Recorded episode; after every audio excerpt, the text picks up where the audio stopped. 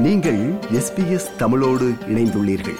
SBS dot com dot AU forward slash Tamil எனும் இணையத்தின் மூலம் மேலும் பல சிறப்பான நிகழ்ச்சிகளை நீங்கள் கேட்கலாம்.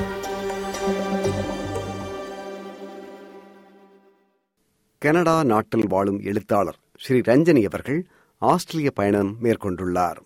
உதிர்தல் இல்லை இனி எனும் சிறுகதை தொகுதி பின் தொடரும் குரல் எனும் கட்டுரை தொகுதி சிந்துவின் தைப்பொங்கல் எனும் இருமொழி புத்தகம் சிறகை விரித்து பரப்போம் எனும் சிறுவர் கதைகள் உட்பட பல நூற்களின் ஆசிரியர் அவர். ஒன்றே வேறே எனும் தனது சமீபத்திய நூலுக்கான வெளியீட்டு விழாவில் கலந்து கொள்ள சிட்னி வந்திருக்கும் அவரை எஸ்பிஎஸ் ஒலிப்பதிவு கூடத்தில் சந்தித்து உரையாடுகிறார் ரைசல். வணக்கம் ஸ்ரீரஞ்சனி விஜயேந்திரா அவர்களே. வணக்கம். வணக்கம் எஸ்பிஎஸ் ரேடியோ நேயர்களே. ஸ்ரீரஞ்சனி நீங்கள் வந்து இலங்கையில் வந்து விஞ்ஞான ஆசிரியர். அடுத்து வந்து ஒரு கெமிஸ்ட் இல்லையா? எப்படி ரசாயனவியலாளர் அப்படின்னு சொல்கிறோம் இப்போ அப்படியான ஒரு பணியை துவங்கி கனடாவில் வந்து தமிழ் ஆசிரியர் மொழிபெயர்ப்பாளர் இலக்கியம் அப்படின்னு பணி போயிட்டுருக்கு இல்லையா? கொஞ்சம் வித்தியாசமான பயணம் இல்லையா? தொடக்கத்தில் அப்படி தொடங்கி இந்த மாதிரி போயிட்டுருக்கு. என்ன மாதிரியான சவால்கள் எப்படி அந்த இதுக்கு வந்தீங்க? என்னுடைய பயணம் மிகவும் வேறுபட்டதுதான். என்ன நான் படித்தது விவசாய விஞ்ஞானம். ஆனால் எனக்கு தொழில் கிடைத்த ஆசிரியரில் நான் படிப்பித்தது விஞ்ஞானம் தாவரவியல் விலங்கியல். அப்புறம் கனடாவுக்கு வந்த பிறகு கனடாவில் ஒரு தொழில் தேட வேண்டும் என்று ஆசிரியர் தொழில் கிடைக்காத போது ரசாயனவியலாளர் கெமிஸ்டாக வேலை செய்தேன். அப்புறம் அது குறிப்பிட்ட காலம் வேலை செய்த பிறகு அதில் இருக்கிற சில சிக்கல்களை மூவுறதுக்காண்டி மீண்டும் ஒரு தொழிலை மாற்ற வேண்டிய தேவை ஏற்பட்டது.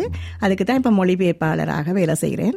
இந்த மொழிபெயர்ப்பாளர் வேலை மிகவும் எனக்கு பிடித்திருக்கிறது இப்போ எனக்கு அது மிகவும் பொருத்தமான வேலைன்னு நான் நினைக்கிறேன். அதை தமிழ் படிப்பிக்கிறது வந்து கனடாவுக்கு வந்த நாள்லேருந்து தமிழ் படிப்பிக்கிறேன். அது வந்து பகுதி நேர வேலை. இப்போ நீங்கள் முதல்ல இலங்கையில் இருக்கும்போது சில இலக்கிய பணிகள் செஞ்சதுனால இந்த தமிழ் மொழிபெயர்ப்பு தமிழ் படிப்புக்கிறது இதெல்லாம் வந்து லகுவாக வந்தது அப்படின்னு எடுத்துக்கலாமா? அப்படி சொல்லலாம். எனக்கு மிகவும் ஆர்வம் இருந்தது. நிறைய புத்தகங்கள் வாசிச்சிருக்கிறோம். எங்களோட பாடசாலையிலும் நூலகத்தில் நிறைய புத்தகங்கள் வேதராஜன் ஜெயகாந்தன் புத்தகங்கள் எல்லாம் நிறைய இருந்தது. எங்களுடைய பாடசாலை வந்து ஒரு இலக்கிய பின்னணியை கொண்டது. பாவலர் துரியப்பா பிள்ளையால் ஆரம்பிக்கப்பட்டது. அந்த பின்னணி இருந்தது. நிறைய வாசித்தது அப்புறம் பல்கலைக்கழகத்தில் இருக்கக்குள்ள எழுதி பார்த்துருக்கிறேன். ரெண்டு கதை வந்தது. இப்போ இந்த கதை கதைக்குள்ளால திருமணம் வந்து அப்படியே அப்புறம் குழந்தைகள் கிடைச்ச போது வாழ்க்கை மிகவும் மும்மரமாக இருந்தபடியாக அப்புறம் எழுத்து பணி இல்லாமல் போயிட்டது. அப்புறம் மீண்டும் பிள்ளைகள் எல்லாம் வளர்ந்தா போல மீண்டும் எழுத வேண்டும் என்ற ஒரு உத்வேகம் வந்திருக்கிறது. ஸ்ரீரஞ்சனி அவர்களே இப்போ மொழிபெயர்ப்பு பணிகளையும் ஈடுபட்டிருக்கிற நீங்கள் இப்போ மொழிபெயர்ப்பு இலக்கியம் அல்லது அது தொடர்பான நாவல்கள் அது மாதிரியாக எழுதாமல் சிறுகதைகள் கட்டுரைகள் அப்படின்னு எழுதிட்டு இருக்கிறீங்க இல்லையா? ஏன் வந்து அந்த மொழிபெயர்ப்பு இலக்கியம் மாதிரியான துறைக்கு வந்து நீங்கள் நுழையலை?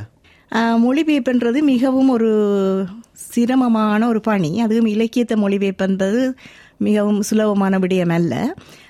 அதுக்கு மொழி ஆளுமை நிறைய தேவை. நாங்கள் வந்து ஆங்கிலத்தை ரெண்டாம் மொழியாக தான் கற்றுக்கொண்டோம். இப்போ ஆங்கிலத்தில் அவ்வளவு பாண்டித்தியம் எனக்கு இல்லை. மொழிபெயர்ப்பு செய்யக்குள்ள நாங்கள் வந்து ஆங்கில மொழி தெரியாதவர்களுக்கு ஆன ஒரு அஹ், அதாவது இன்டர்பிரிட்டேஷன் அல்லது டிரான்ஸ்லேஷன் தான் செய்கிறேன் அது வந்து நேரடியாக கதைக்கிறது. இப்போ மருத்துவர்கள் கதைக்கிறதையோ அல்லது அஹ், சட்டத்தரணிகள் கதைக்கிறதையோ நீதிபதி சொல்கிறதையோ சொல்கிறது இலகு. அதே போல் மொழிபெயர்ப்பும் ஃப்ளையர்ஸோ லெட்டர்ஸோ லைக் டாக்குமெண்ட்ஸோ அல்லது பாடசாலையிலிருந்து கொடுக்கப்படுற அறிவுறுத்தல்களையோ செய்கிறது இல்லை சுலபம் ஆனபடியாக நான் அதிலேயே இருக்கிறேன். எனக்கு இலக்கியத்தை மொழிபெயர்க்கிற அளவுக்கு எனக்கு பா மொழி பாண்டித்தியம் இல்லை. அதான் அதுக்கு காரணம். சரி அப்படி இருந்தா கூட சிறுகதை கட்டுரைகள் அப்படின்னு ஏன் உங்களை சுருக்கிக்கிட்டீங்க? ஏன் மற்ற விமர்சனங்கள் எழுதுறீங்க? சரி இப்ப நாவல் எழுதலாம் தானே? நாவல் எழுத வேண்டும் என்று ஆசை உள்ளது. ஆனால் இன்னும் அது சாத்தியப்படவில்லை. ஏன்னா நாவலுக்கு வந்து பாத்திரங்களை கட்டு கொ- இப்போ உண்டாக்கி கொண்டாடுற இப்போ சிறுகதை வந்து மனதில் ஏதாவது ஒரு சம்பவம் உங்களுக்கு ஏதாவது ஒரு உறுத்தல் ஏற்பட்டால் அதை எழுத வேணும் போல தோன்றும். அப்போ உடனே அதற்கு ஒரு அந்த அந்த கற்ப அதோட சேர்த்து அந்த அந்த கரு எங்களோட தார தூண்டலை வச்சு நாங்கள் கொஞ்சம் கற்பனை பண்ணி ஒரு சிறுகதையை படைச்சிடலாம். அது மனதுக்கு எங்களுக்கு இப்போ வந்து உடனே அமைதியையும் தரும். அப்போ அந்த தூண்டுதல் வந்து உடனடியாக வேலை செய்யும். அதே மாதிரி தான் கட்டுரையும் ஒரு விஷயத்தை சொல்லணும் போல இருந்தால் எழுதிடலாம். ஆனால் நாவல்ன்றது ஒரு குறிப்பிட்ட ஒரு காலகட்டத்தையோ இல்லை குறிப்பிட்ட ஒரு வாழ்க்கை தொடரையோ காட்ட வேணுமென்றபடிய முயற்சிக்க வேணும். விருப்பம் இருக்கிறது. பார்ப்போம். சரி அடுத்து வந்து இப்ப கனேடிய இலக்கிய சூழல் பற்றி கேட்க விரும்புறேன். இப்ப ஆஸ்திரேலிய இலக்கிய சூழல் வந்து ஆரோக்கியமா இருக்கா அப்படின்னா இல்லைன்னு தான் நான் சொல்லுவேன். அதே மாதிரி பல நாடுகள் அதே அதான் சூழல். கனடிய இலக்கிய சூழல் எப்படி இருக்கு? ஆரோக்கியமா இருக்கா? எப்படி போயிட்டு இருக்கு? சொல்லுங்களேன். வீட்டுக்கு வீடு வாசல் படி என்று சொல்லுவார்கள். அதே போல தான் எல்லா இடமும். கனேடிய இலக்கிய சூழலிலும் முக்கியமாக நான் இருப்பது டொரண்டோவில். டொரண்டோ தமிழ் இலக்கிய சூழலிலும் அதே போல தான் பல குழுக்கள் இருக்கிறது. சில பேருடைய வெளியீட்டு விழாக்களுக்கு சில பேர் போவார்கள். இன்னொருவருடைய வெளியீட்டு விழாவுக்கு போக மாட்டார்கள். அப்படி வித்தியாசமான குழுக்கள். அதுக்குள்ள தீவிர எழுத்து சாதாரண எழுத்து என்று வித்தியாசம் வேறுபாடு தங்களை தாங்களே அடையாளம் காண்ற ஆக்களும் இருக்கிறார்கள். அவர்களை அடையாளப்படுத்துபவர்களும் இருக்கிறார்கள். ஆனபடியால் எல்லா இடமும் ஒரே மாதிரி தான் நான் நினைக்கிறேன். இப்போ பிராந்தியம் சார்ந்து சாதி சார்ந்து அல்லது மாகாணம் சார்ந்து அப்படிலாம் செயல்படுறாங்களா? அப்படி சொல்ல முடியாது. இலக்கியத்தில் பிராந்தியம் சார்ந்தோ சாதி சார்ந்தோ மாகாணம் சார்ந்தோன்னு சொல்ல முடியாது. ஆனால் அதாவது அவர்களுடைய ஒவ்வொருடைய எழுத்தையும் வைத்து அடையாளப்படுத்தப்படுறார்கள் இந்த இந்த எழுத்து வந்து தீவிர எழுத்து இந்த எழுத்து வந்து ஜனரஞ்சகமான எழுத்து என்று அடையாளப்படுத்தப்படக்குள்ள அப்போ அந்த தீவிர எழுத்துக்காரர் ஜனரஞ்சமான எழுத்துக்கு போக மாட்டார்கள். அல்லது அவர்களுக்கு பிடித்த ஒரு சின்ன குழு இருக்கிறது இப்போ ஒவ்வொருவரோடும் அப்போ அவர்கள் தான் அங்கே அந்த விழாவுகளுக்கு போவார்கள். சரி இப்போ கனடாவை பொறுத்தளவில் தமிழ் மக்கள் அதிகமாக இருக்கிற வாழ்கின்ற ஒரு நாடு இல்லையா? நிச்சயமா. அங்கே வந்து இரண்டாம் தலைமுறை அதாவது தமிழ் சூழலில் பிறக்காத தலைமுறை. அவர்களை வந்து தமிழ் பேச வைக்கிறது அல்லது தமிழ் வாசிக்க வைக்கிறதுங்கிறது ஒரு மிகப்பெரிய சவால் இல்லையா? அது தொடர்பாக கூட நீங்கள் சில பணிகள் செஞ்சிருக்கிறீங்க இல்லையா? நிச்சயமாக பெரிய சவால். ஐரோப்பிய நாடுகளில் லண்டனை தவிர மீதி நாடுகளில் வேற மொழி அதாவது ஆங்கிலம் அல்லாத மொழி பேசப்படுறதால பெற்றோர்களுக்கு அந்த மொழியில பாண்டித்யம் இல்லாதால எப்படியோ தமிழ் ஒப்பீட்டளவில் கனடாவோடும் லண்டனோடையோ இல்லை ஆஸ்திரேலியாவோடையோ பார்க்கக்குள்ள அங்கே தமிழ் வாழுதுன்னு சொல்லலாம். அந்த பிள்ளைகள் கதைக்கிற அளவுக்கு எங்களோட பிள்ளைகள் பெரிதாக தமிழ் கதைக்கிறார்கள். பொதுமைப்பாடாக சொல்லலாட்டியும் பெரும்பாலான பிள்ளைகள் அப்படி கதைக்க மாட்டார்கள். அப்போ நாங்கள் தமிழ் படிப்பிக்கக்குள்ள எங்களுக்கு நல்ல சவால் இருக்கிறது வகுப்பில் வந்து மூன்று பிரிவாக தான் நான் குரூப்பாக பிரித்து படிப்பிப்போம். பிகினர்ஸ் இன்டர்மீடியட் அட்வான்ஸ்டு அப்போ அதுக்குள்ளே படிப்பிக்கக்குள்ளே அப்போ அவர்களுக்கு சில வழி ஆங்கிலத்திலும் கலந்து தான் கதைக்க வேண்டியிருக்கும். ஆனபடியே நான் கதைகள் எழுதைக்குள்ளேயும் இப்போ உதாரணத்துக்கு ஜனவரி வந்து கனடாவில் தமிழ் ஹெரிட்டேஜ் மந்தாக பிரகடனப்படுத்தப்பட்டிருக்கிறது. இப்போ ஜனவரியில் தைப்பொங்கல் வரபடியாக அப்போ தைப்பொங்கலை சமய சார்பற்ற ஒரு சூரியனுக்கு நன்றி சொல்கிற இயற்கையோடு வாழ் சேர்ந்து வாழ்ந்த ஒரு பண்டிகை என்றது தெரியப்படுத்தணுமெனக்காண்டி அப்போ என்னுடைய மகள் ஆங்கிலத்தில் எழுதுவா.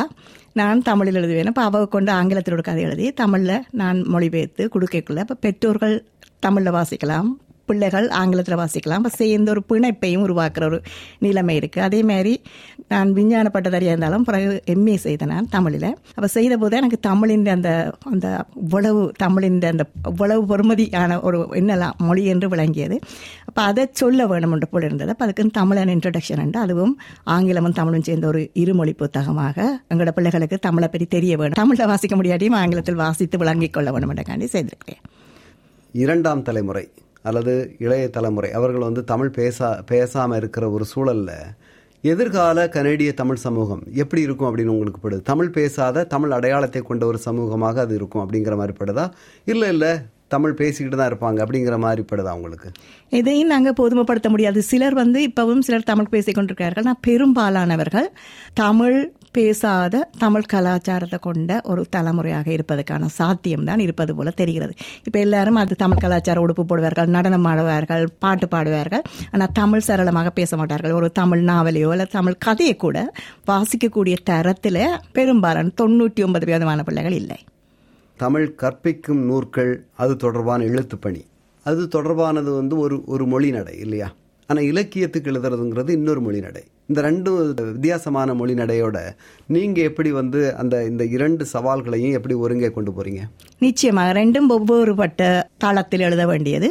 நான் ஒரு தமிழ் ஆசிரியராக இருப்பதால் நான் விஞ்ஞான ஆசிரியராக இருந்தபோது தமிழ் ஆசிரியராக வர்றதுக்காண்டி தமிழ் மொழியை ரெண்டாம் மொழியாக எப்படி படிப்பது என்று பல பட்டறைகளில் கலந்து கொண்டு அந்த பயிற்சியை பெற்றுக்கொண்டிருக்கிறேன் அப்போ அதால் எப்படி தமிழ் படிப்பிக்கிறேன்னு தெரிஞ்சதால் தமிழ் படிக்கிற பிள்ளைகளுக்குரிய பயிற்சி புத்தகங்கள். அப்போ அது நாங்கள் எங்களோட வகுப்பில் எங்களோட பிள்ளைகளை வச்சுக்கொண்டு மல்டி இன்டெலிஜென்ஸாக எப்படி படிக்கணும்னு அதாவது சிலர் சங்கீதத்துக்குள்ள படிப்பார்கள் சிலர் நாடகத்துக்குள்ள படிப்பார்கள் சிலர் எழுத்துக்கூட படிப்பார்கள் சித்திரம் வரைஞ்சு படிப்பார்கள். இந்த வித்தியாசம் தானே. கணக்கு ஒரு பிடிக்கும் விஞ்ஞானம் பிடிக்கும் அப்போ அப்படி நாங்கள் பிள்ளைகளை மனதில் வச்சுக்கொண்டு தயாரிக்கிற எங்களோட ஒர்க் ஷீட்ஸை சேர்த்து இல்லாமல் சேர்த்து தான் நான் தமிழ் பிள்ளைகளுக்கான இதாக போட்டிருக்கிறேன். அதே மாதிரி பஞ்சதந்திர கதைகள் இருக்கு தானே அதையும் கதைகளை சிறுவர் கதைகளை ஆக்கி எங்களோட நாட்டுக்களே இப்போ இப்போதைய நிலைமைக்கு பொருத்தமான மாதிரி. இப்போ உதாரணத்துக்கு ஒரு கதை சொல்கிறேன்டா காகமும் பாட்டி வட சுட்ட கதையில் நிறைய க- ஏமாத்துதுன்னு முடிக்குது.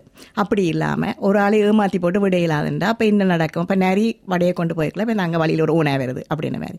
அல்லாட்டி பூனையும் அப்பமும் கதைன்னு சொன்னால் பூனை ஏமாந்து போகாமல் இடையில அது ரியலைஸ் பண்ணுது ஏதோ இந்த குரங்கு வந்து எங்களுக்கு அப்பம் தர மாட்டுது. நாங்களே எங்களோட பிரச்சனையை தீர்த்து கொள்வோம். அப்படின்னு கதைகளை முடிவுகளை மாற்றி பிள்ளைகளையும் அந்த மாதிரி ஓப்பன் எண்டட் கேள்விகள் மாதிரி போட்டு செய்கிற மாதிரி புத்தகங்கள் தான் தயாரிச்சிருக்கிறேன். அப்போ பிள்ளைகளை சிந்திக்க பண்ணக்குள்ள அவர்களுக்கு ஆட்டோமேட்டிக்காக தானாக மொழியிலும் ஆர்வம் வரும். ஏன்னா பிள்ளைகளுக்கு பொதுவாக கதைகளில் ஆர்வம் இருக்குது கதைகளுக்குள்ளால மொழியை படிப்பிக்கக்குள்ள கதைகளை அறிகிறக்குள்ள மொழி படிக்கிற சுகமம் இருக்குது அதோட மொழி அந்த பொக்கேபுலரி அதாவது சொற்களின் அளவு அறிகிற தன்மையும் கூடுதலாக வருது.